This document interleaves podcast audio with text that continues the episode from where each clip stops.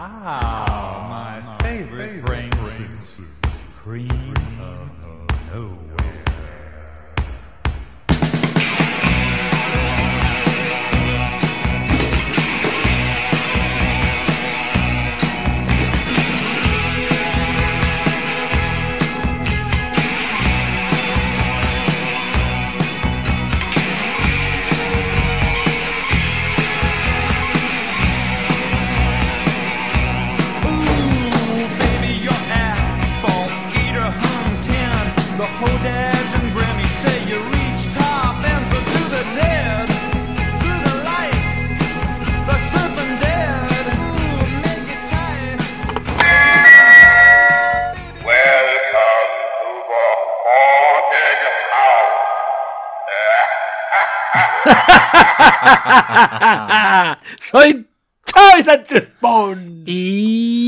Yo soy Javier Parra. Voy a apagar esto porque si no, no va a parar. Hostia, creo que hemos saturado un poco.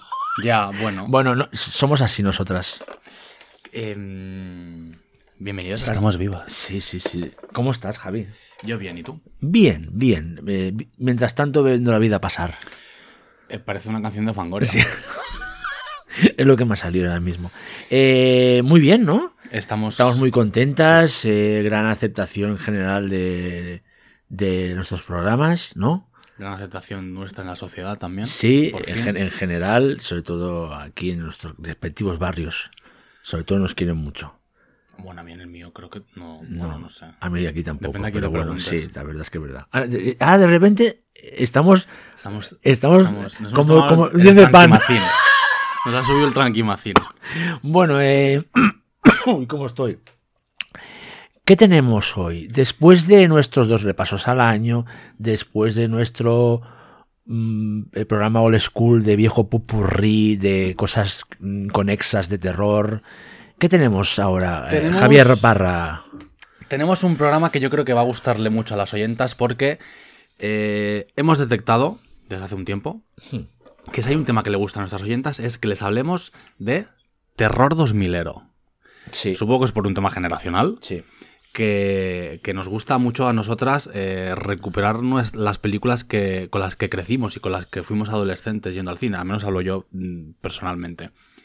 Y hoy pues hemos ¿Sabes decidido... por qué también? Porque ¿Por qué? cualquier terror 2000 es mejor. ¿Mejor que qué? Ah, ah. ¿Ah? Es que es, es la poesía de la Cualquier terror 2000 es mejor. He parafraseado Sí. otra frase conocida. Mm, vale, sí, que también podría ser una canción de ese grupo. Sí, sí. Eh, y pues hoy traemos un especial de slashers 2000 eros. Sí, slashers y, y bueno, terror sí, sobrenatural. digamos Hay- terror hay un poco- adolescente. de- sí, de este- sí. nos est- estamos en la en, en esta última, digamos, oleada de, en el periodo de la última oleada del del slasher adolescente. Que bueno, vamos a hacer un poco de resumen. Esto lo hemos dicho creo que mil veces porque es como me, me da la sensación de que me repito mucho sobre este tema. En el 96 escena Scream, eh, renacer Está bien, del- está bien que pongas en contexto todo eso. renacer fíjate. del terror Eres, histori- adolescente. eres historiador. Eres Sí, historiadora. claro, lo, tengo, amigo. lo tengo ahí. Renace- el renacer del terror adolescente. De forma paralela también, que eso es una cosa de la que se habla poco. Tú no sé si, te- si eres, claro que eres consciente, porque tú eres muy lista y, y lo sabes. Pero en los do- a finales de los 90 no solo revive el terror adolescente, sino también la comedia adolescente. Porque a finales Sí. de los 90 es cuando empezamos, o sea, llega Muy American buena- muy Pie, buena. Sí, sí, sí, sí, eh. Road Trip, eh, tenemos todo este rollo de. eh, la ya no puedo esperar con Jennifer Love Hewitt. Tenemos este renacer que va de forma paralela del cine de terror. El cine adolescente en general. Renace. La comedia en concreto y el, el terror en concreto también. ¿Qué pasa? Que por. Por digamos que por explotación y por, intentar hacer copias de películas que estaban triunfando, es un subgénero que muy rápido se le, se le acaba la mecha, dura menos que, en los 80. En los 80 nos encontramos con pelis desde finales de los 70 hasta 80 tardíos que no se dejan de hacer slashers. En este caso, pues desde el 96 hasta, podemos situar un poco eh, la decadencia del neo-slasher, me gusta a mí llamarla, en los principios de los 2000, ¿vale? Y ahora nos, pues, nos vamos a centrar, eh, hemos escogido cuatro películas. Que como siempre eh, eh, vamos a dar amor a películas que normalmente no reciben amor. Bueno, la primera igual no va a recibir tanto amor, aunque sí que va a recibir cariño. Sí, ¿No? digámoslo de alguna manera, sí. Sí. Porque no, vamos. eh, yo tengo que decir que de todas estas películas, por, por, por ese tema de la nostalgia, que son películas que estaban en. No sé si te acuerdas aquel, aquel archivado que te traje un día con todos aquellos Sí, sí, sí, de- míticos de de, críticas y de de- la- de de- películas de los 2000. de la época. Eh, son películas que yo en mi mente pues las tenía como que eran todas buenas. Eran, eran todas. ah, todas tenían cosas y tal. Y bueno, pues hay veces que pues hay que quedarse con el recuerdo, creo. Y nos vamos a centrar en dos películas del año 2001 y luego nos vamos a ir hasta el 2005 y 2006. Y yo creo que dicho esto, mm, pues ya Eh, directamente. eh, vamos a empezar con una película que eh, no encuentro ahora el nombre en Aquí se llamó Escapando de la Oscuridad. Escapando de la oscuridad. Soul Efectivamente. Survivors. Soul Survivors. Que yo sé que al- algunas ya habrán metido un pequeño gritito en, en su casa. Ujú. Diciendo ¡Soul Survivors! ¡Escapando de la oscuridad! ¿Sabes? Porque, a- atención la, Atención la la primera. foto. eh, es que en- Bueno, entra bueno, a. IMDB y la primera foto que aparece de Soul Survivors es de la, para mí una de las Es escenas que míticas antes. que es la ducha que se hacen, que se dan vestidas Melissa Sage Miller y Elisa, Y Elisa Dushku. Dushku. Sí, sí, sí, sí. Que es una escena maravillosa que explica un poco el trash involuntario que es esta película, ¿verdad, Javi? Ya, ya entremos, Sí. entremos a ella porque es eso, es trash involuntario. Vamos a, vamos a explicar un poco de, ¿De qué va? Es complicado. A ver, vamos a hacer spoilers. Ya lo ya las han visto estas ya películas, ya las han visto, ya las han visto. Si no las habéis visto y las queréis ver antes del programa, os recomendamos que le deis al pause, la veáis y eh, después nos escuchéis, porque vamos a hacer spoilers. Ya ha pasado tiempo. Y vamos a explicar primero de, de- de qué va Escapando de la Oscuridad, que también eh, volvemos otra vez a este rollo de títulos de películas con spoilers. Está no muy explícito, pero... Bueno, pero mira el, el- el- la, la, la, la, de esto, la sinopsis de A IMDb. college student is caught between the world of the living and the dead. Ya te lo está explicando también aquí. Ya, pero, pero para las que no hablan inglés decimos que vamos a traducirlo, porque hay gente que no habla, por ejemplo, hay mu- mucha gente que no habla inglés, que una estudiante, una, una estudiante se ve atrapada en el mundo entre los vivos y los muertos. Digamos que esta película pertenece a esa categoría que me gusta tanto, que es están muertos pero no lo saben. Eh, o, que también me gusta a mí llamarlo, el carnaval de las almas mal. Eh, efectivamente. Aunque en el Carnaval de las Almas es ambigua, porque se ven unas huellas en, en- en esa, en esa, en esa, no sé si es una, la- en esa playa o ¿Tú eres de laguna. esa teoría? Hombre, se ven unas huellas. Ya, pero Que se- que huellas, mm, Ah, no, ah, amiga. A ver, muerta, no, entre dos mundos, entre Bueno, dos tierras rollo, estás y no tienes aire que respirar. ¿Me entiendes? Pero no, pero Eh. yo creo, yo creo que el rollo de, de estas pelis es que, eh, bueno, cuando están como en coma, ¿no? Ahí, Eso es mismo, como eso este mismo, mundo. eso mismo. De vamos a, a- ¿De qué va la película? Primero, ¿de quién es el director de la película? Que eso es una cosa que Eh, me, me ha petado la cabeza hit. porque Stephen. Carpenter. Stephen- Uno de los dos. ¿Será hijo de John? No, Y tú- porque yo te he dicho, ¿tú sabes quién es Stephen Carpenter? Porque yo te lo he dicho ya con el Retiltil, como diciendo, aquí Xavi sabe algo que yo no sé de Stephen Carpenter. Y tú has dicho, ¿es el hijo de John Carpenter? Y yo te he dicho, no, es que es mejor, es uno de los codirectores de Transgen, de Kindred, Kindred. una de nuestras películas favoritas de los 80 de terror. Y entonces aquí queda claro cuál de los dos directores de Transgen tenía talento. El, el- Que era el que es otro. Jeffrey Obros. otro. O sea que es muy curioso, ¿eh? porque llegó a los 2000 a hacer películas de, de terror, este hombre aún. ¿eh? Pero yo creo que esta realmente fue su última película. Y está producida por la peña de Sé lo que hiciste también. Sí, eso sí. ¿Sabes?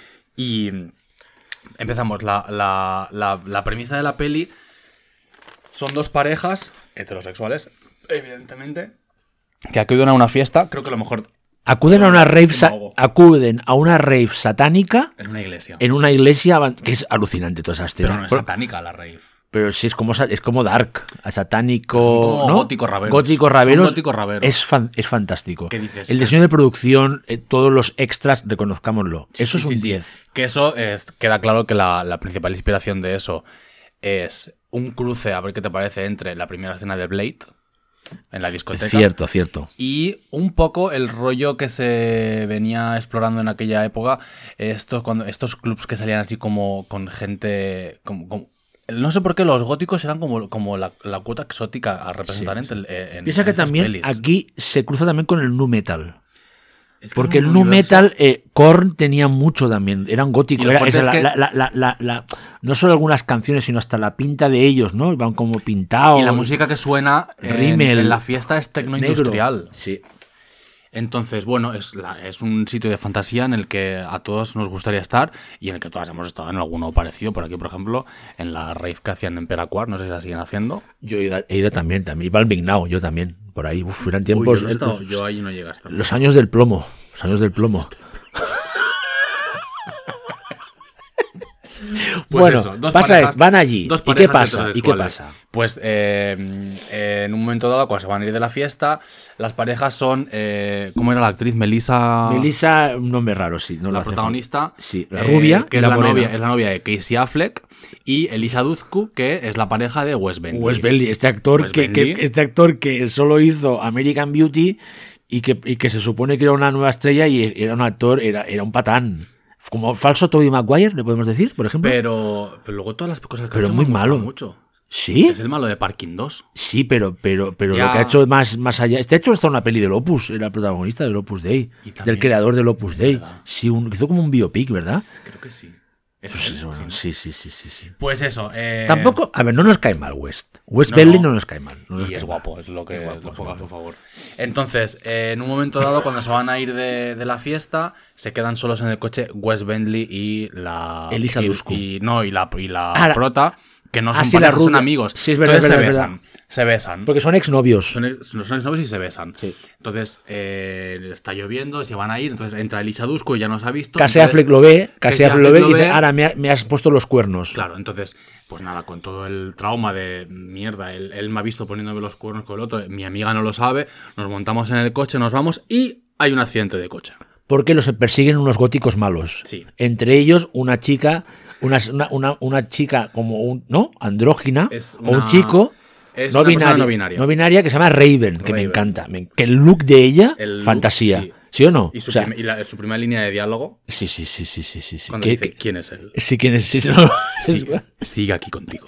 es buenísimo. Entonces los persiguen, no sabes muy bien qué pasa. Entonces eh, vemos el post, eh, el post eh, Accidente. accidente. y resulta que el único que ha muerto es Casey Affleck.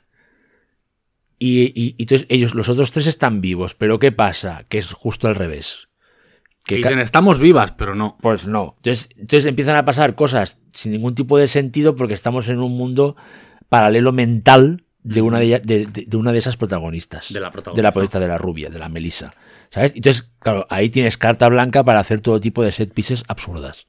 Muy divertidas, por cierto. Di- divertidas, pero el, el- el- yo creo que el principal problema que las- o sea, te das cuenta al, al- al empezar a verla y es un poquito inteligente, que es que eh, la película en ningún momento juega a, a ser cómica ni, ni a ser una especie como de, de- de parodia de este tipo de, de- de cliché de estamos vivos o estamos muertos. Yo creo que, que lo- que los guionistas eh, creían que se la estaban colando a los espectadores diciendo vamos a hacer que, que se piense si está vivo, si no, si se lo está imaginando, para sorprenderlos con un giro final que cuando llega dices...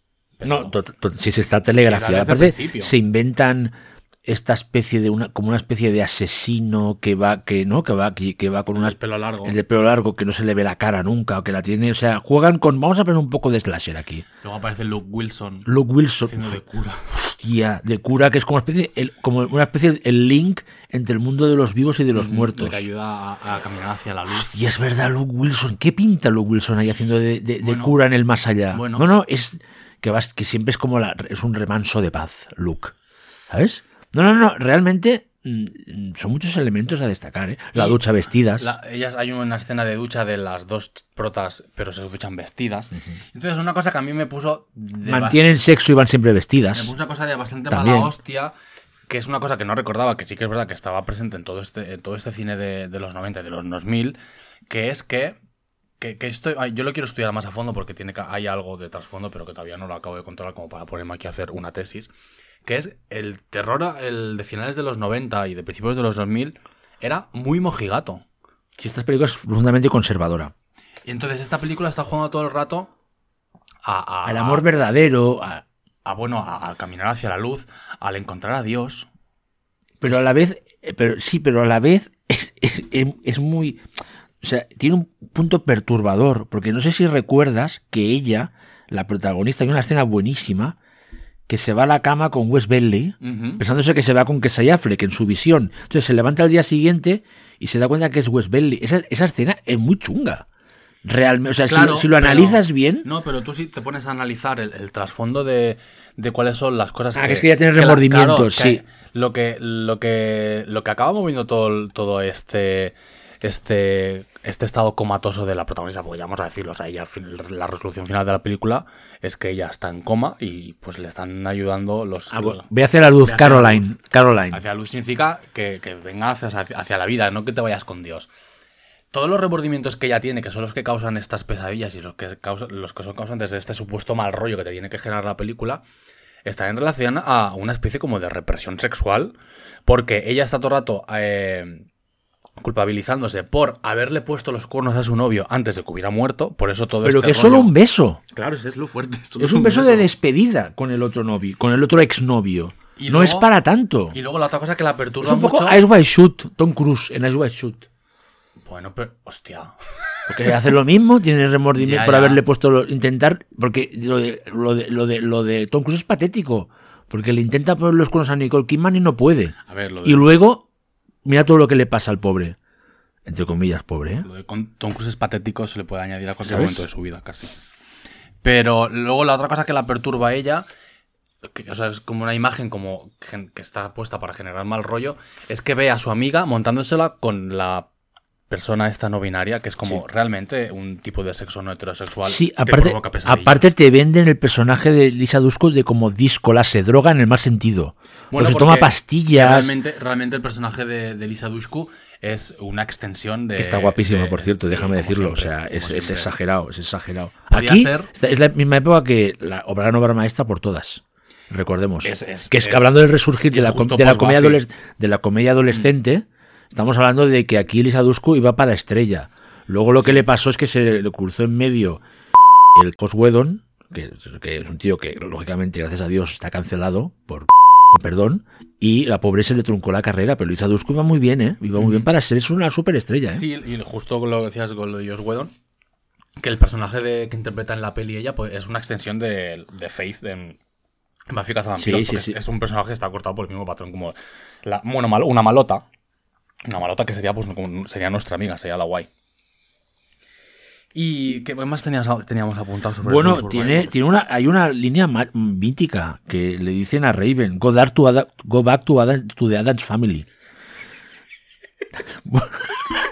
que hay que reconocer que esas, esas cosas de genialidad en el guion, a veces, ¿sabes? No, no, y bueno, fa- falta la parte final, cuando el delirio final, cuando ya está escapando del, del mundo de los muertos para llegar al mundo de los vivos, que ahí ya es una colección, es una especie de mini Nightmare on Elm Street, de pesadilla en Elm Street, ¿sabes? Bueno, la- Tú me entiendes lo que te, sí, porque sí, es en sí. plan, de repente todo es como una especie de pesadilla, pesadillesco hasta que ella Hasta que ya consigue va a la llegar luz. a la luz. sí.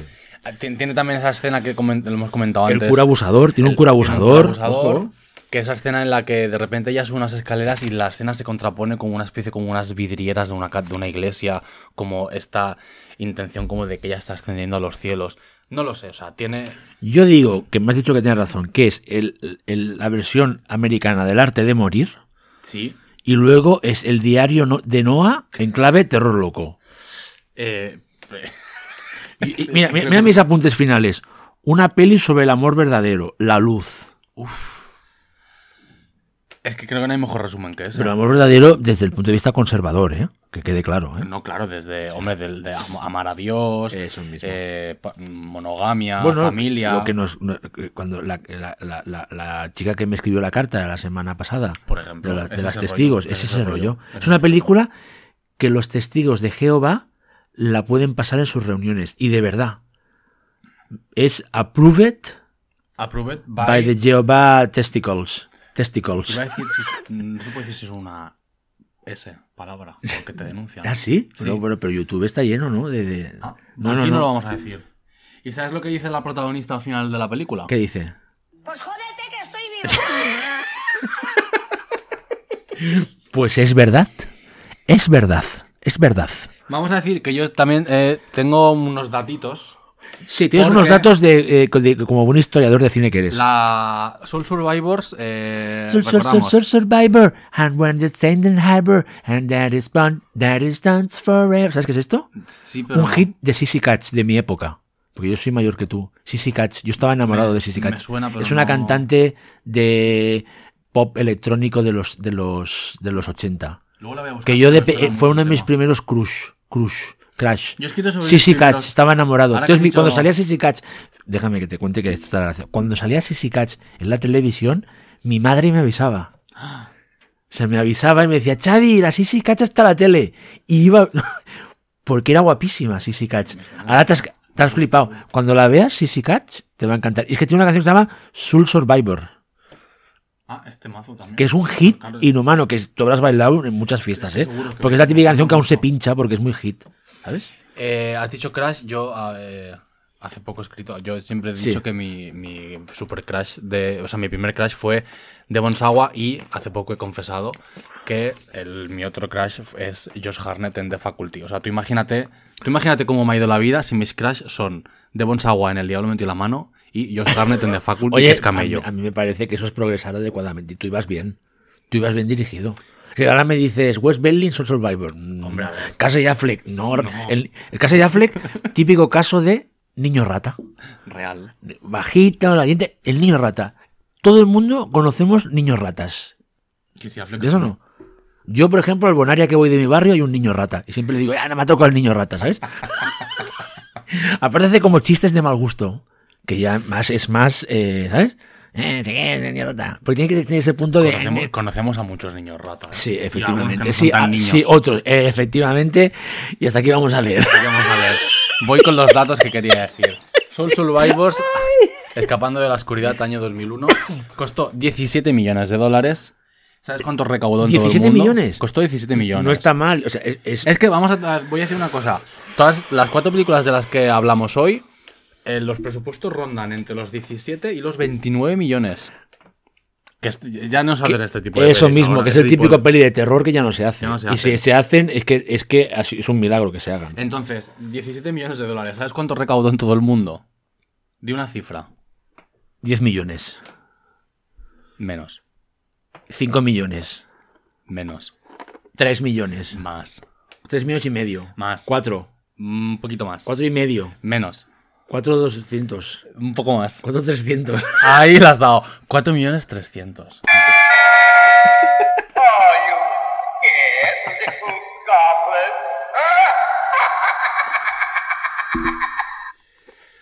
La película fue un absoluto fracaso. Bueno, pues que es una O pena. sea, no, no, no les dio ni para recuperar. Yo creo que con esto no pagaban ni los con la, sí, los cachés de los actores sí. con la coña, la peli es la más floja de las cuatro, pero le- llevamos un rato, ¿eh? Con, con Bueno, Survivors. mm. Es, quizás tiene más chicha de lo que parece. Bueno, pero porque hemos hablado de, de lo que... De lo que es. significa todo en general. Sí, sí, sí. sí. Que no, entonces... eh, ¿Recomendada para que la veáis? Sí, pero tened en cuenta todo Ah. lo que hemos estado diciendo. Ahora, eso quiero decir yo. Yo, la verdad, viéndola me lo pasé pipa. Yo también. Yo la disfruté, pero- o sea, en plan, no por, la- por, la- por las, o sea, no por las razones que debería molar una película, pero disfrutas mucho, porque es un throwback a todo lo que intentaban hacer, hasta el efecto mariposa, ¿sabes? Aquellas películas que se hacían, hasta cosas tipo como la de, la, la de las radios mágicas, Frequency, Frequency, sí. con Dennis Quaid, ¿no? La Es que tenía la, una- la es de que- las radios mágicas. Escúchame, es que tenía un amigo que le llamaba las pelis de las radios mágicas. Y entonces me decía, un día me decía, ¿has visto las pelis de las, de las radios mágicas? Y yo, ¿qué pelis de las radios mágicas? Y me dice, sí, esta de que te enchufa la radio y entonces habla con su hi-". Y yo decía, Frequency. Y para mí es la peli de las a radios mágicas. Qué fuerte. Ay, perdona, estoy que dije que te lleva tonto. O, o- o el White Noise, ¿te acuerdas de White Noise? Noise tenía algo que, tiene daba un una poco de mal uno y rollo. dos. No, la dos no recuerdo. Era, Frequency de segunda era parte. Michael Keaton. Sí, sí. Frequency creo que también Sí, hay segunda vale, parte. ¿eh? Bueno, en fin, se nos... Vamos con la siguiente. películas que tranquilamente podían venirse por aquí, ¿eh? Teníamos que volver a verlas. O sea, es una que sí que, que que es mucho mejor de lo que la gente, bueno, mucha Sí, gente lo ha olvidado. sí. Mothman, la de Richard Gere. Me, a mí me flipa. Hombre, pero es que es Mark Pellington. Este tiene Arlington, aquella Arlington, Arlington Road. Road. que es buenísima. Que no es de terror, pero mola mogollón. Es de, bueno, Es de terroristas. Es de terroristas, efectivamente. Vamos con la siguiente peli, que aquí vamos con una de las joyas de la, de la ¿Cuál, época. ¿Cuál es? Es un San Valentín de muerte. Pues me encanta, me encanta. Mm, Para mí, top de otra vez de nuestro querido Jamie Blanks. Jamie Blanks. Aquí eh, tienes que explayarte tú. Da, vale, le doy. Eh, claro que sé qué decir de Jimmy Blanks. Jimmy Blanks, después de haber dirigido Leyenda Urbana en el 98, dirige en el 2001 uno de mis slashers favoritos de todos los tiempos. Que lo puse, hace poco lo puse en Twitter, que sal- salió este, este, este tren de, de. Di tres películas que podían ser una trilogía, pero que no lo son. Y para mí, eh, Un San Valentín de Muerte es una trilogía perfecta junto al remake de Sorority Row y el de Negra Navidad. Las tres tienen algo de mm, visión feminista, aunque son dirigidas por hombres, pero tiene una, un fuerte componente feminista, eh, chicas empoderadas, que creo que podían formar, formar parte todas del mismo universo. Muy avanzada su época en ese sentido. ¿eh? De hecho, Mucho, el personaje de, de Dennis Richards, Es que es un running gag que se dedica a poner en su sitio a los hombres, a, estos machirulos, es muy divertido, es muy divertido. Aparte ya da la impresión de ser lo contrario, la típica, entre comillas, que salía mucho, la rubia tonta que podías pensar, no, es que se folla todo lo que se mueve. Y no, no, no, no. Y mola cómo juega, como una de las varias cosas que es tan inteligente esta peli, cómo juega Jamie a despistarte. Que crees que va a ir para un lado ciertos personajes y van para otro. Y lo de Jenny, bueno, Dennis Richards aquí, Dennis Richards está increíble. o sea, yo creo que aquí es plenitud. Después de Juegos Salvajes y Starship Troopers, sí, porque como ya la pobre ya luego... luego, bueno, luego no, no, es que no tampoco dio, y claro, nuestra dorada también de T-Rex, pero eso es cuando era- estaba empezando. antes. Pero es verdad que como actriz no daba más. No, No, daba no, para más, ya- ya, bueno, está, ya ¿eh? hizo- y, y hizo bien. eso y ya, que pues- ya viene, ¿eh? me refiero. Pero es verdad que no era, no, no, no. Y más como es Hollywood. Y me gusta mucho la Marley Shelton. Una actriz que me agrada a como protagonista. sí, sí, sí. Eh, bueno, a ver, vamos, para quien no haya visto Un San Valentín de Muerte, que si no lo habéis visto también tenéis delito. eh, Explica brevemente el punto de partida pues y, el punto de porque no- partida y después es- lo que va pasando que no tiene mucho secreto tampoco. eh, en un baile, no recuerdo que en el año, pero bueno, en un flashback del pasado, eh, vamos a descubrir que durante un baile de, en el colegio de San Valentín, a un chico llamado Jeremy Melton Jeremy, me encanta el nombre. le, em, pues le, pidió para bailar a la- las chicas, todas las chicas de un grupo y todas le dijeron que no, pero de muy malas formas. Entonces, eh, Jeremy lo que le pasaba era que cuando se ponía nervioso, eh, le sangraba la nariz. Con el paso de los años, de repente, en una escena inicial que es bastante guay, en la que se me acaba de olvidar el nombre de la primera a morir, que es la eh, Catherine Hale. Catherine es la primera como el prólogo a los. Scream. El prólogo a los Scream. Que- En, un- en, un- en una, en una morgue. En una morgue, Buenísimo, esa buenísimo. es muy buena. La set piece de, de los, de los body bags Es es, muy guay, es- es muy es- guay. es buenísima, es buenísima esa body. Entonces, después eh, a, mm, eh, a Catherine Hale se le aparece, ella está trabajando en una morgue, y se le aparece un asesino que, fantasía, lleva una careta de Cupido. Sí, sí, que da mucho mal rollo, por cierto. Y eh, descubrimos que después de haberla matado, le sangra la nariz. Esto ya directamente nos entronca con que, vale, si el asesino va a ser Jeremy Melton seguro, a no ser que, bueno, de repente se saquen algo aquí de la manga. La- las, eh, las protagonistas se vuelven a reunir después de un montón de años para el funeral de, de su compañera y, como es evidente en todos los slashers, eh, pues van a empezar a morir una tras otra y a la gente que los rodea les va, les va a pasar lo mismo.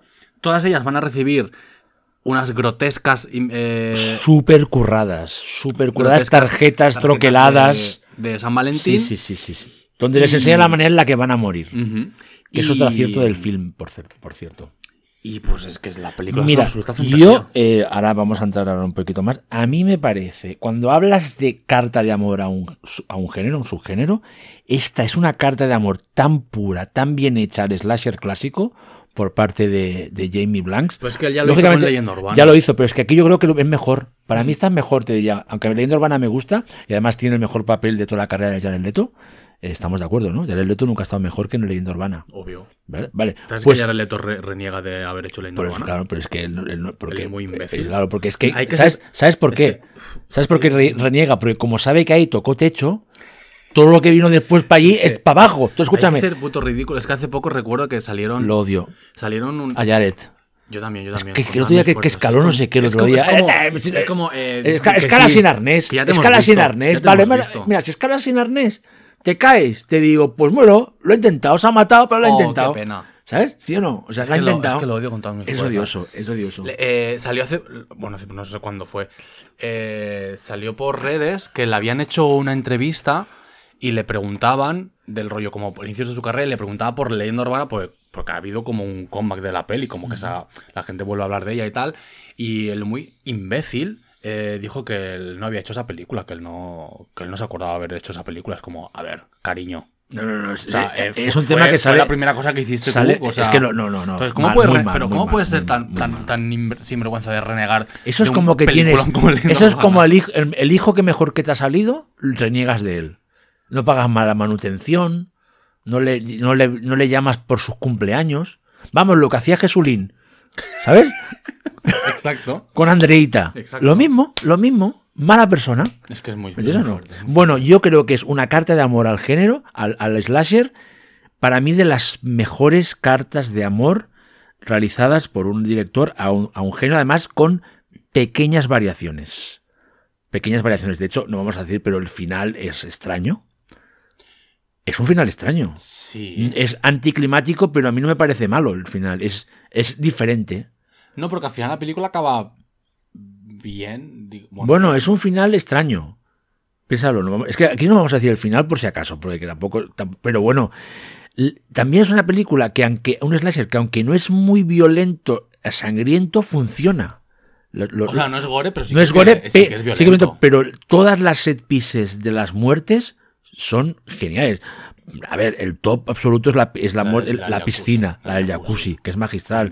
Pero luego la de la, la de la, anterior muerte, la de la pija esta, la de la pija que acaba también eh, degollada con la, con la, con la, con la, con los cristales de la mampara de la, de la, de la piscina, es que es, es, es, es buenísima esa, esa muerte. O sea, Esa, es, sí que, esa sí que es un poquito gore. sí, sí, pero es verdad que mm, mm, lo máximo es cuando ves la cabeza del policía Que es muy que ese policía, el personaje del policía, otro personaje top absoluto de, la, o sea, no sé, el humor que tiene, eh, el, es, no sé, es como tiene algo, tiene, tiene algo especial esa película, pero fue absolutamente denostada, o sea, fue denostada, de hecho, casi se le acabó la carrera en Estados Unidos a, a- a Jamie Blanks. Sí, porque lo, Realmente- siguiente, lo siguiente que hizo lo hizo en Australia. Sí, sí, o sea, en plan, es que eh, aparte esta película sigue, o sea, ahora cada vez está más reivindicada, pero fue, o sea, le dieron por todos los lados. Bueno, pero nadie, hizo- no- nadie entendió que, no, no entendió nadie lo que era esa película. O sea, el, el- el- no solo el- el- eso, el canto de amor por el género, sino lo divertida que es los personajes. Hay una escena chulísima de la, de la, de la, una de las protagonistas, la chica que de pequeña está gorda y baila con Jeremy Melton, que Jessica, Jessica Capshaw. Jessica que es la que se inventa después que abusó de, abusó, él abusó de ella para que le hagan esto, que le hacen el carry, porque hasta le tiran un cubo de sangre. sí. ¿Sabes? En plan, cuando está con el, con su marido, que está con su madrastra, que es una mujer muy joven, que le dice, no, no me, tú no me toques, eh, que dice, eh, bra- eh, mail order bright from hell. ¿Sabes? Que es muy. O sea, el- el- la escritura del, es muy divertida. O sea, es como. ¿Cómo te diría? Ese, ese rollo punzante tipo de comedia adolescente muy pasada de vueltas, aunque aquí son universitarias, ¿eh? Luego, es- es- esta especie de, de, de poner falsos, falsos sospechosos. Sobre todo el de, el, de, el, de- el de Buffy, ese actor que juega mucho con él, ¿vale? Eh, David Boreanaz. Que este igual es eso no, eso sí, es falso o no es falso, pero es como, como es como un personaje muy errático. Luego tiene eh, para mí una secuencia magistral que es la de la, la de la exposición del artista de Blind flechas Date, Y lo de las que es una flechas. exposición sobre ci- ci- citas a ciegas. O sea, esa esta- instalación que mola porque la han creado realmente. O sea, Jamie Blanks y, sus, y, su, y su equipo se inventaron esta, esta exposición artística sobre las citas a, a ciegas, que se produce un asesinato muy chulo, por cierto, ahí, que es, es que El está... de, el de Eh, que hay que reivindicar que Emma Caulfield para mí que recibe los, será- los flechazos de amor Siempre de será Cupido. Queen porque eh, muere en esta peli de esta forma tan guay y también es una de las protas de Leyenda Urbana 2.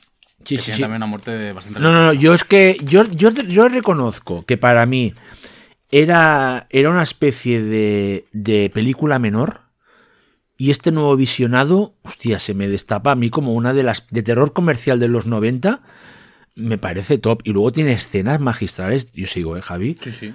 Que es cuando Mary Shelton se le acaba... eh, Marley Shelton. Marley Shelton, perdón. Se le, se, no, se le acaba el agua caliente y no se, se se acaba- y se lava en el lavabo. en el- o sea, tienes, tiene- eso es genialidad. Javi, eso es una gen- para mí es una genialidad. Eh. O sea, de, tiene estos detalles casi de chicas malas. No sé si me entiendes, como protochicas, porque chicas más de después. Sí, pero bueno, es- este, es- este es ra- ese este rollo momento, ácido, ese ácido, es que me, no sé, me, me alucina. Yo creo que es- este, esto también está en el... Porque si te paras a analizar los personajes femeninos de Leyenda Urbana... Los bombones con larvas. los bombones con O sea, larvas. Sí, es verdad, es verdad.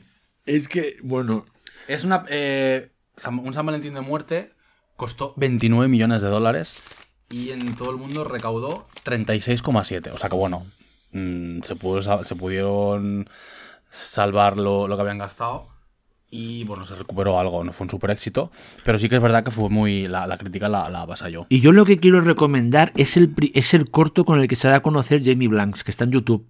Se llama Silent Number. Os lo recomiendo. ¿Lo has visto, Javi? No, no lo he visto. Está muy bien. Es una variación de lo de lo de del inicio de cuando llama a un extraño.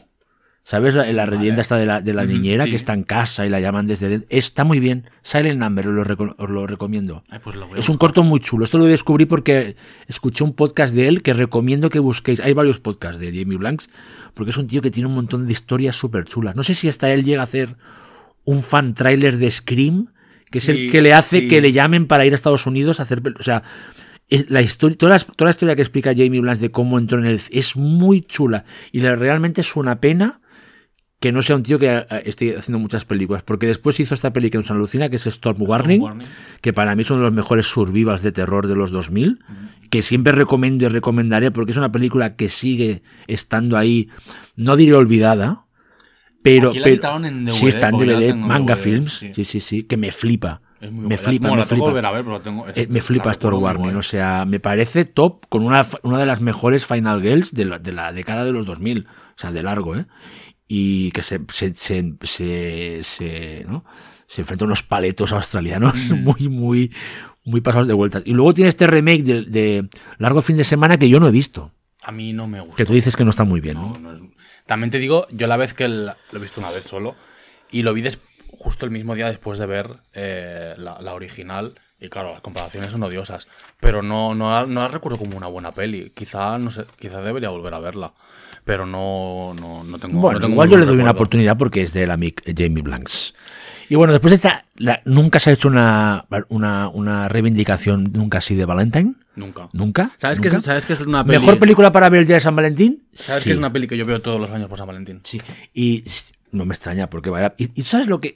mira, déjame decir para acabar con esta. A mí me mola que el tío, en vez de hacer un remake, hiciera su versión de- de- de- del slasher de San Valentín. Claro. Porque sabes que en esa época se hicieron remakes de todos que nos gustan algunas. No, no, es que en el 2001 todavía no habían empezado. No habían empezado los No, remakes, pero mola porque él tarde. aquí, yo siempre digo, porque yo siempre digo una cosa, a veces en el terror, como tienen que, como tienen que, prefieren tirar de una franquicia, o de cómo se llama esto, de una, de una marca. Una- sí, No, es que no sé cómo se llama, tiene un nombre esto, como en plan, pues en, en vez de hacer un slasher basado en, San Val- eh, eh, basado en temática de San Valentín, vamos a coger My Bloody Valentine o vamos a coger cualquier otra y la vamos a vamos a decir que es un rem- no sé si me, como que no, utilizan piensa- el piensa y, que el mundo- y- y- y a veces es- a veces pienso eh, a veces es- sería mejor hacer la película sin tener sin estar asociada o sea, hacer un- una, una No sé si me estoy explicando. Es una pena. Y yo creo que este es un buen ejemplo de que puedes hacer una cosa así sin tirar de marca. Sin tirar de una marca. No sé si me- de, un- El- de una película que fue de un slasher de, segun- de segunda de los. No, no. Haces tu propia versión de lo que de, lo- de un slasher del ochentero en el 2000 y, en el 2000 y poco. Piensa que el- mundo remake, el, o sea, habíamos tenido en el 98 el remake de Psicosis, que aquello fue lo que fue. Hostia, y Guzmán Sane. ¡uh! Claro. Luego piensa el, el- el que, el que da como aquel que dice el pistoletazo de salida, si no me equivoco por fecha, es eh, La Matanza de Texas, que es 2003. Es Y en, y en ese mismo año, creo que fue creo que es del 2002, es el remake de The Ring. el remake americano. Muy bueno. vale, vale. Que es muy Pero bueno. claro, son, dos, son buenos son dos ejemplos. buenos- son pero dos buenos entonces, remakes. Claro, son, son los que dan un poco el, el, el pistoletazo de, sal- de salida. Por una parte, el, el que empieza a hacer eh, que se hagan todos los remakes de- del J-Horror. Y por otro, de, toda- de recuperar los clásicos de los 70 y los 80. Por eso, eh, 2001 creo que era como impensable hacer un remake de.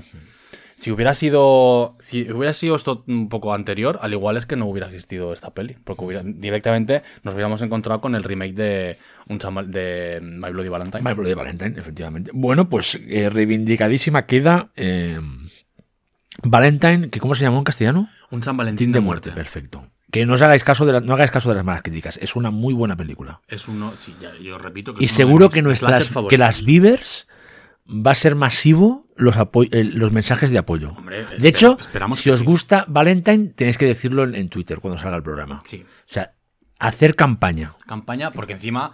eh, eh, cuando va a salir el programa, no sabemos la fecha exacta, pero vamos a estar Y, cerca de San Valentín. Si me permites, todo el- eh, esta especie de, entre comillas, running gag que tiene la película con las aplicaciones de, de- de- de- de- de- de citas a ciegas, las citas rápidas, las citas por vídeo, o sea, el- el- o sea, todo el rollo que tiene Jamie Blanche de, hacer, de, de reírse de todo eso, de que ellas cuatro están obsesionadas con tener Con pareja, con encontrar, o sea, está tan bien parido, tan bien, no sé, de verdad que, eh, no sé, mm, es para, para mí fue un descubrimiento total y la des- y la y la y la y la y la disfruté horrores, la verdad, Javi. Es, es que es muy guay. Y ahora que nos toca que vuelva Pues por, ahora por nos vamos con Venom, que aquí se llamó Envenenados. ya está, tienes que ponerme tú el, el- el- todos los datos técnicos y, y Sí. artísticos que yo no lo estoy no lo he apuntado porque esta esta es la película que yo veo bueno, explicamos cómo sale este tema. Yo estoy un día aburrido en casa, a veces en plan, a pesar de toda la, oferta que tengo de, de físico, a veces me gusta entrar en, las... Tengo varias plataformas y a ver qué encuentro, sobre todo terror, eh, género, ¿no? Entonces entro a Sky Showtime y veo que está Venom.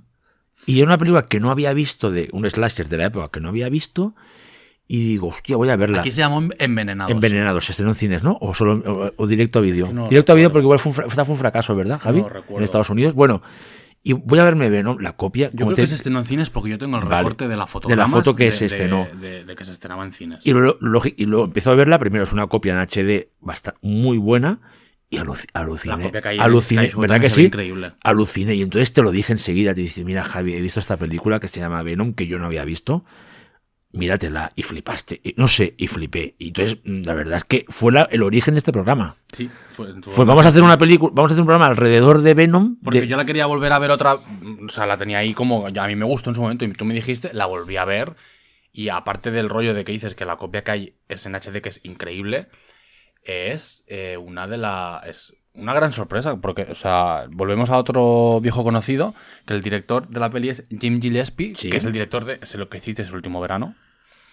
Y. mm, Nos vamos a encontrar con un slasher sobrenatural en Nueva Orleans con el trasfondo del, del vudú, con un asesino sobrenatural muy chungo, con tema de que le han entrado unas, unos poseído por los lobos. Sí, es un slasher sobrenatural. Es, el- es uno de los pocos slashers sobrenaturales de la época gloriosa del, del, del revival, del neo slasher realmente, ¿sabes? De los muy pocos. no hay tantos. No hay muy pocos. Y, y- y lo, lo que más me chocó en, en esta, esta segunda vez que la vi, que era una cosa que no la tenía en mente en su momento, es que está rodada de putísimo escándalo. O sea, ahí, hay, ahí se gastaron mucho dinero. No, no, no, el look de la película, el escope, o sea, todas, las- no sé, desde el... es que, es que es, es una película que la estás viendo y es, precio, es preciosa, o sea, todo en su... En su en su esta parte que es, que es, es mucha mu- la mayoría de escenas pasan de noche está rodada en parte también ahí en Luisiana en locaciones naturales es que es, es una peli que eh, hay una set piece por ejemplo la de que Nueva Orleans, es Luisiana, ¿no? es Luis, Sí. bueno, es una parte de Luisiana. Sí. no, eh, eh, es, no- Nueva Orleans es, es Stay Alive, que hablaremos después. Ah, Eh, es eh, bueno, bueno, pero también está ambientada en, la misma, en, la- Mm. en el mismo estado. Hay, un, hay, un- hay, un, hay, una, hay una secuencia y alucinante en que este asesino sobrenatural, este psicoquiller sobrenatural, utilizando una furgoneta, Ray, ar- ar- Ray Sawyer se llama. Ray Sawyer, arranca un trozo de casa Es verdad. que a nivel como está rodada esa escena de acción, es Max Fury Road, parece. No, no, perdona, es que lo siento así. O sea, un, un, un- o sea, un, un gusto, unas grúas. Otra vez, ¿sabes estas películas que hablamos mucho? Lo bien rodadas que están. Y luego que es que funciona. Este asesino sobrenatural, ¿no? De que, que mola mucho porque el prólogo, o sea, el, el inicio es una, una, una, una hechicera vudú que se dedica como a limpiar cuerpos eh, malditos, almas malditas. Entonces las guarda en una maleta. Entonces, a raíz de un accidente de coche, pierde esta maleta, las almas se escapan de esa maleta, malditas, que son todos asesinos en serie, violadores, y se van a, y se va- van a parar a un, a un redneck, pobre redneck, que en ese momento también se, cae ahí al río, y pues esas almas pues entran dentro de él y se convierte en un asesino que cada vez se va convirtiendo más deforme. Es como una es casi monster movie. Y está muy bien las apariciones de él. O sea, no, la verdad es que a mí me dejó, o sea, no me la esperaba. Me pareció una película cojonuda y totalmente de esas que están bajo el radar y luego pero una cosa muy chula, que es que es una película, es, un, es una película, un proyecto personal de Kevin Williamson, que está hecha, está, él, está, él la- la produjo, y a todo su equipo de guionistas y tal, y él quería hacer una nueva saga con este, con este, con este asesino. Lo que pasa es que la gente no ha entendido esta película. Yo lo entiendo porque no deja de ser una rareza en, esa época. Es muy rara la película. Es, una Es muy rara. que también- Y es muy violenta, gore, es muy, es muy, eh, o sea, es que es, es, es- no sé si estás de acuerdo, eh, Javi, es la versión para 18 años de, sé lo que hiciste el último verano, porque aquí se ve las muertes, Sí, se sí. ve el gore, es ultra violenta, y es como, vamos a hacer la marca para mayores, para, para adolescentes mayores, 16, 17, 18, y, y no cayó bien. Tiene una cosa que, no sé si recuerdas, el, el personaje de el, el buenorro de la peli, el DJ Cotrona, Sí. el que dice que es hijo del, de este redneck, Sí. dices, ay, bueno, pues es- tenemos al hijo, vamos a ver cómo va a ser el enfrentamiento de él con, el, con su padre cuando se convierta en monstruo y de repente se lo ventilan en un momento. Sí, sí, Es sí, como, sí, sí, venga, sí, sí, sí. Pim pam, muerto. No, aparte de la peli que son 80 minutos, si le quitas los títulos de crédito, Es, Es como, es pam, pam, o sea, no tiene ni, no tiene ni un minuto de, de relleno. De hecho, ya la, la- la escena, la- una de las primeras escenas, que es el accidente en un puente encima de un río, de noche, es brutal como está rodada. la niebla. Sí, sí. Es que es, o sea, visualmente eh, eh, es una peli bonita. O sea, la parte final en el pantano es chulísima. O sea, re- no sé. Yo la verdad es que yo me, mira, trec al barret. Yo, ya te digo, o sea, yo he tenido en recuerdo y, y- y desde aquí, bueno, ya la, la- la reivindiqué en redes y, y- y queda súper recomendadísima por si no la conocíais para que os atendréis de ella por, y a, ver- a ver qué os parece. ¿Qué pasó con esta peli? Como hemos dicho, fue una peli que no fue barata de rodar, costó 25 millones y ¿sabes cuánto recuperó? ¿Sabes cuánto Uf, hizo en todo el mundo? Poquísimo. Tres. Menos, Dos, uno y medio, menos, uno setecientos, Menos. uno doscientos, Menos. uno cien, menos, novecientos mil, menos, ochocientos un mil, poquito más. ochocientos cincuenta mil. 880. Es que es un fracaso. 770. No, lo que te explica ahí es que realmente los únicos que en esa época iban a ver películas de terror eran los chavales de 13 años y 14 años. No sé si me entiendes. O sea, no iban los, los, los de 18, 17, 18. Esta película no les interesó. También aquí, si, si investigas, esto, eh, esto, eh, Claro, esto, es que es esto, estaba- coincidió la con la inundación de Nueva Orleans, sí. O sea, Entonces, la eh, peli es del 2005 y en Estados Unidos se estrena el 19 16 de septiembre. En ese verano habían sido el huracán Katrina. Y entonces, eh, eh, cuando, cuando investigas un poco la película, se habla de que fue un fracaso debido a eso, que era una película de terror ambientada en una, en una zona que acababa de ser devastada. Entonces, claro, la gente, se no pensó que era de mal gusto, que me La parece gente- una- Bueno, a ver, yo creo que se puede separar las dos cosas perfectamente. Es una película de terror. Que ya estaba hecha antes, Sí, sí, sea. sí, pero ostras, a mí me pare- hay que recuperarla con urgencia esta película, ¿eh? como una de las buenas películas de terror comerciales americanas y como la vía esa de un terror comercial para el, ¿cómo se llama? El NC17 o cómo se llama, el, en- esta calificación, ¿sabes? De, NC-17 el de NC-17, Estados que es ese tipo de película, fantástica. Yo creo que si no la habéis visto, no la recordáis, os vais a llevar una sorpresa de lo bien que funciona y lo, y lo, y lo carismático que es esta especie de monstruo sobrenatural de, de, de vudú, ¿sabes? No sé, a mí la verdad es que me, me flipó. Y toda la parte de cuando está. Cuando está El asesino está bueno. sí, sí, está bueno. Cuando- totalmente, es un rey. Y cuando toda la parte está que está. que está sediando la casa. Que la sellan, porque hay una hechicera vudú, la, la, La la que es la, nieta de la, de la O sea, Ostras, de verdad. Me pareció que todo el, el imaginario de la película, el lore que se llama ahora, me pareció muy conseguido. Y al final, Lo que es lo buenísimo. está, lo está. La parte final, que lo. Bueno, no vamos a decir que. O sea, no sé. me- La morgue aquella en el. En la- mm, ay, no me sale la palabra. Un morgue no. sí, no, no, en una cripta. Mausoleo, una un cripta, un mausoleo, mausoleo. No, no, no. Para mí, lo siento, top. Top de la época. Super top. Y nos vamos con otra top de la época, como Stay Alive, del año 2006, dirigida por William Wendrell, que nos Ese quedamos... tunante del terror. Ese tunante del El terror. de, ese, ese, ese- es un poco William Castle, ¿eh? El, el- el siempre buscando el gimmick y algo ahí. Sí, porque William Algo Wendrell, que al chusquero igual en el no, no suena de nada, pero es el director de The Boy. The Boy, la, la del muñeco, porque hay otra de The Boy del mismo año que era de un niño asesino, que también está muy bien, hay que redecir. Eh, redecir, no hay que decir. Eh, la secuela de The Boy, que a mí no me pareció tan buena. Eh, luego tiene también Where, aquella peli de hombres lobo. Sí, no la he visto. ¿Tengo que verla? No o sea, la recuerdo ok. Luego tiene Separation, que bueno. Eh, hay que verla para creerla. Hay que verla para creerla. Y tiene la secuela, bueno, la precuela de Orphan. Sí, que está muy, para mí está muy divertida. Sí, Yo creo que es un tío que es muy, bueno, como un, un artesano chusquero del terror. Y, y me cae bien Pero por yo eso. no diría chusquero, ¿eh? Bueno, chusquero, pero porque el tipo de película que plantea siempre. Que es como Sí, muy pero- bar- baratilla, muy, muy de, de usar y tirar. Pero bueno, mira, ahí está. Y Y, no, no, claro, y sigue, y a mí me, me interesa, sobre- y, y sobre todo esta, que para mí es de la, la claro, mejor. después, de volver, después de volver. Yo este era, el, este Alive la he visto. No, no sé, igual la he visto tres veces. Que, y des- volviéndola a ver ahora para, para preparar el programa, pensé, joder, es que eh, tiene como todos los.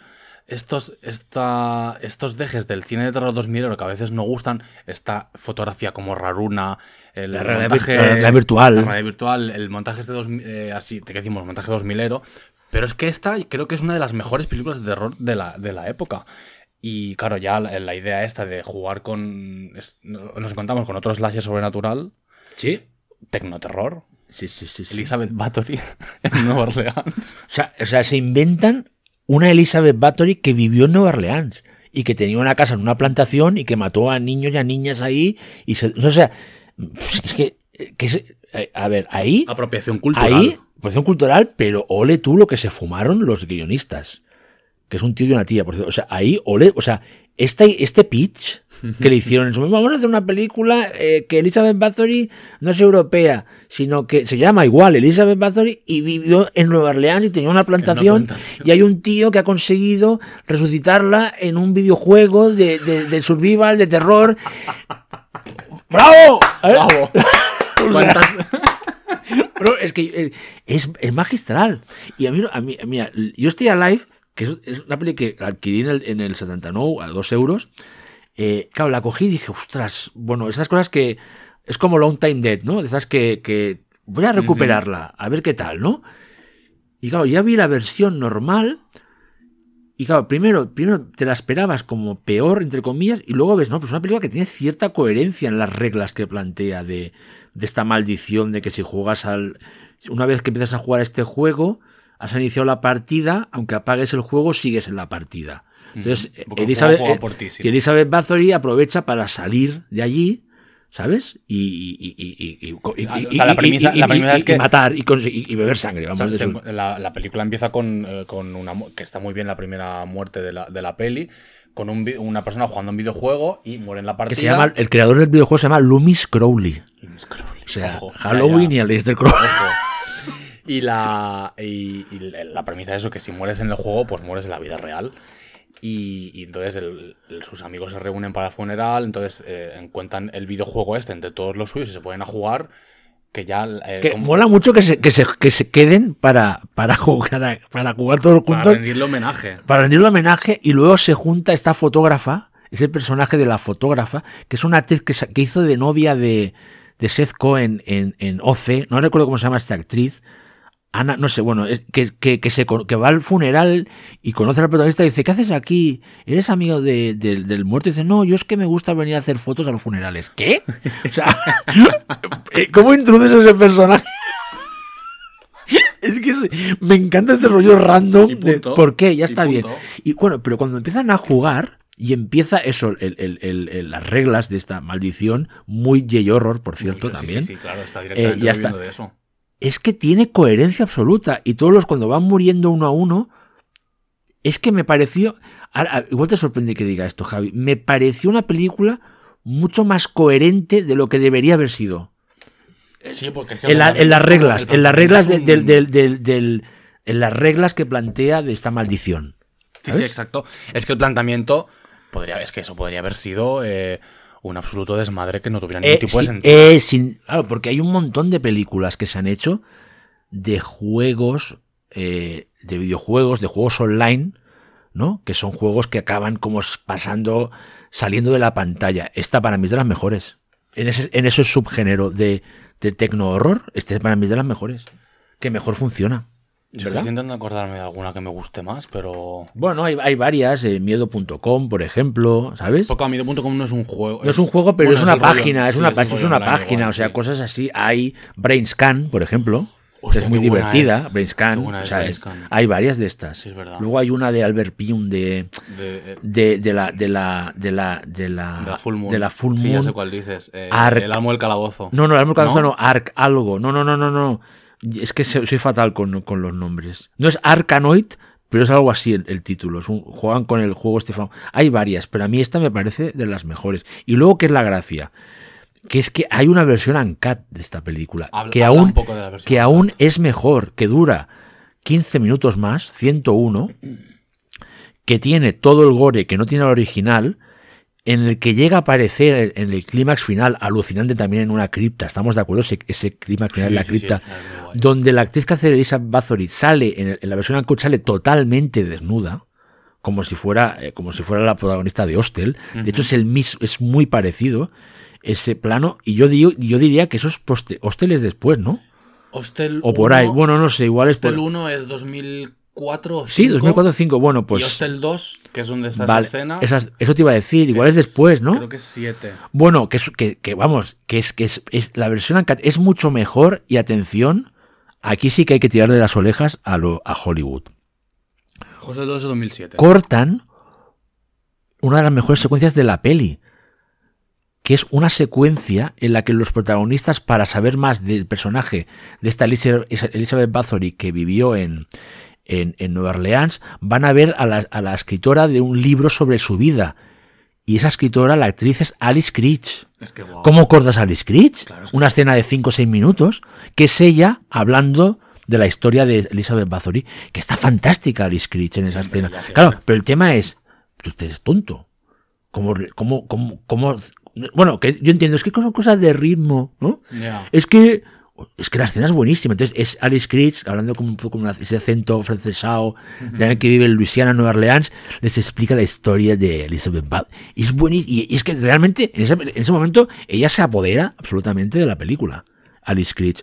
Por eso os recomiendo que busquéis esta versión que está, está en, solo disponible en el, en el DVD americano, pero que si buscáis en la Deep Web la encontraréis. Porque esa es. Yo la, la verdad que os la recomiendo porque es. Es, es que es otra película, es otra película, ¿eh? Y, Pues y aún, y, y la como que las, que las, ¿cómo se dice? Las virtudes brillan más aún, Pues ¿sabes? anotadísima queda. Pues oye, nos ha quedado un buen Pues repasito sí, yo a, creo que sí. a este terror 2000 euro para adolescentes. Eh, pues nada, un capítulo más. ¿Y qué vamos? Y pues ya nos despedimos, ¿no? Nos despedimos No ya. veas, ¿eh? Pim pam. sesión de grabación que hemos hecho hoy, ¿eh? ¿Has visto? Pues sí, di lo que tienes que decir Eh, para, pues para, nada, para lo de siempre, despedirnos. que os queremos mucho, que tenemos el coffee abierto para que nos deis una propinita si queréis, porque aquí seguimos siendo muy precarias. Eh, nos podéis encontrar en co-fi.com barra estamos vivas, que el amor que nos dais en redes nos llena los corazones y que nos escuchamos muy pronto, cariños.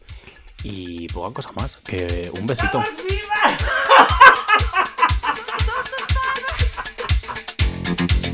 Thank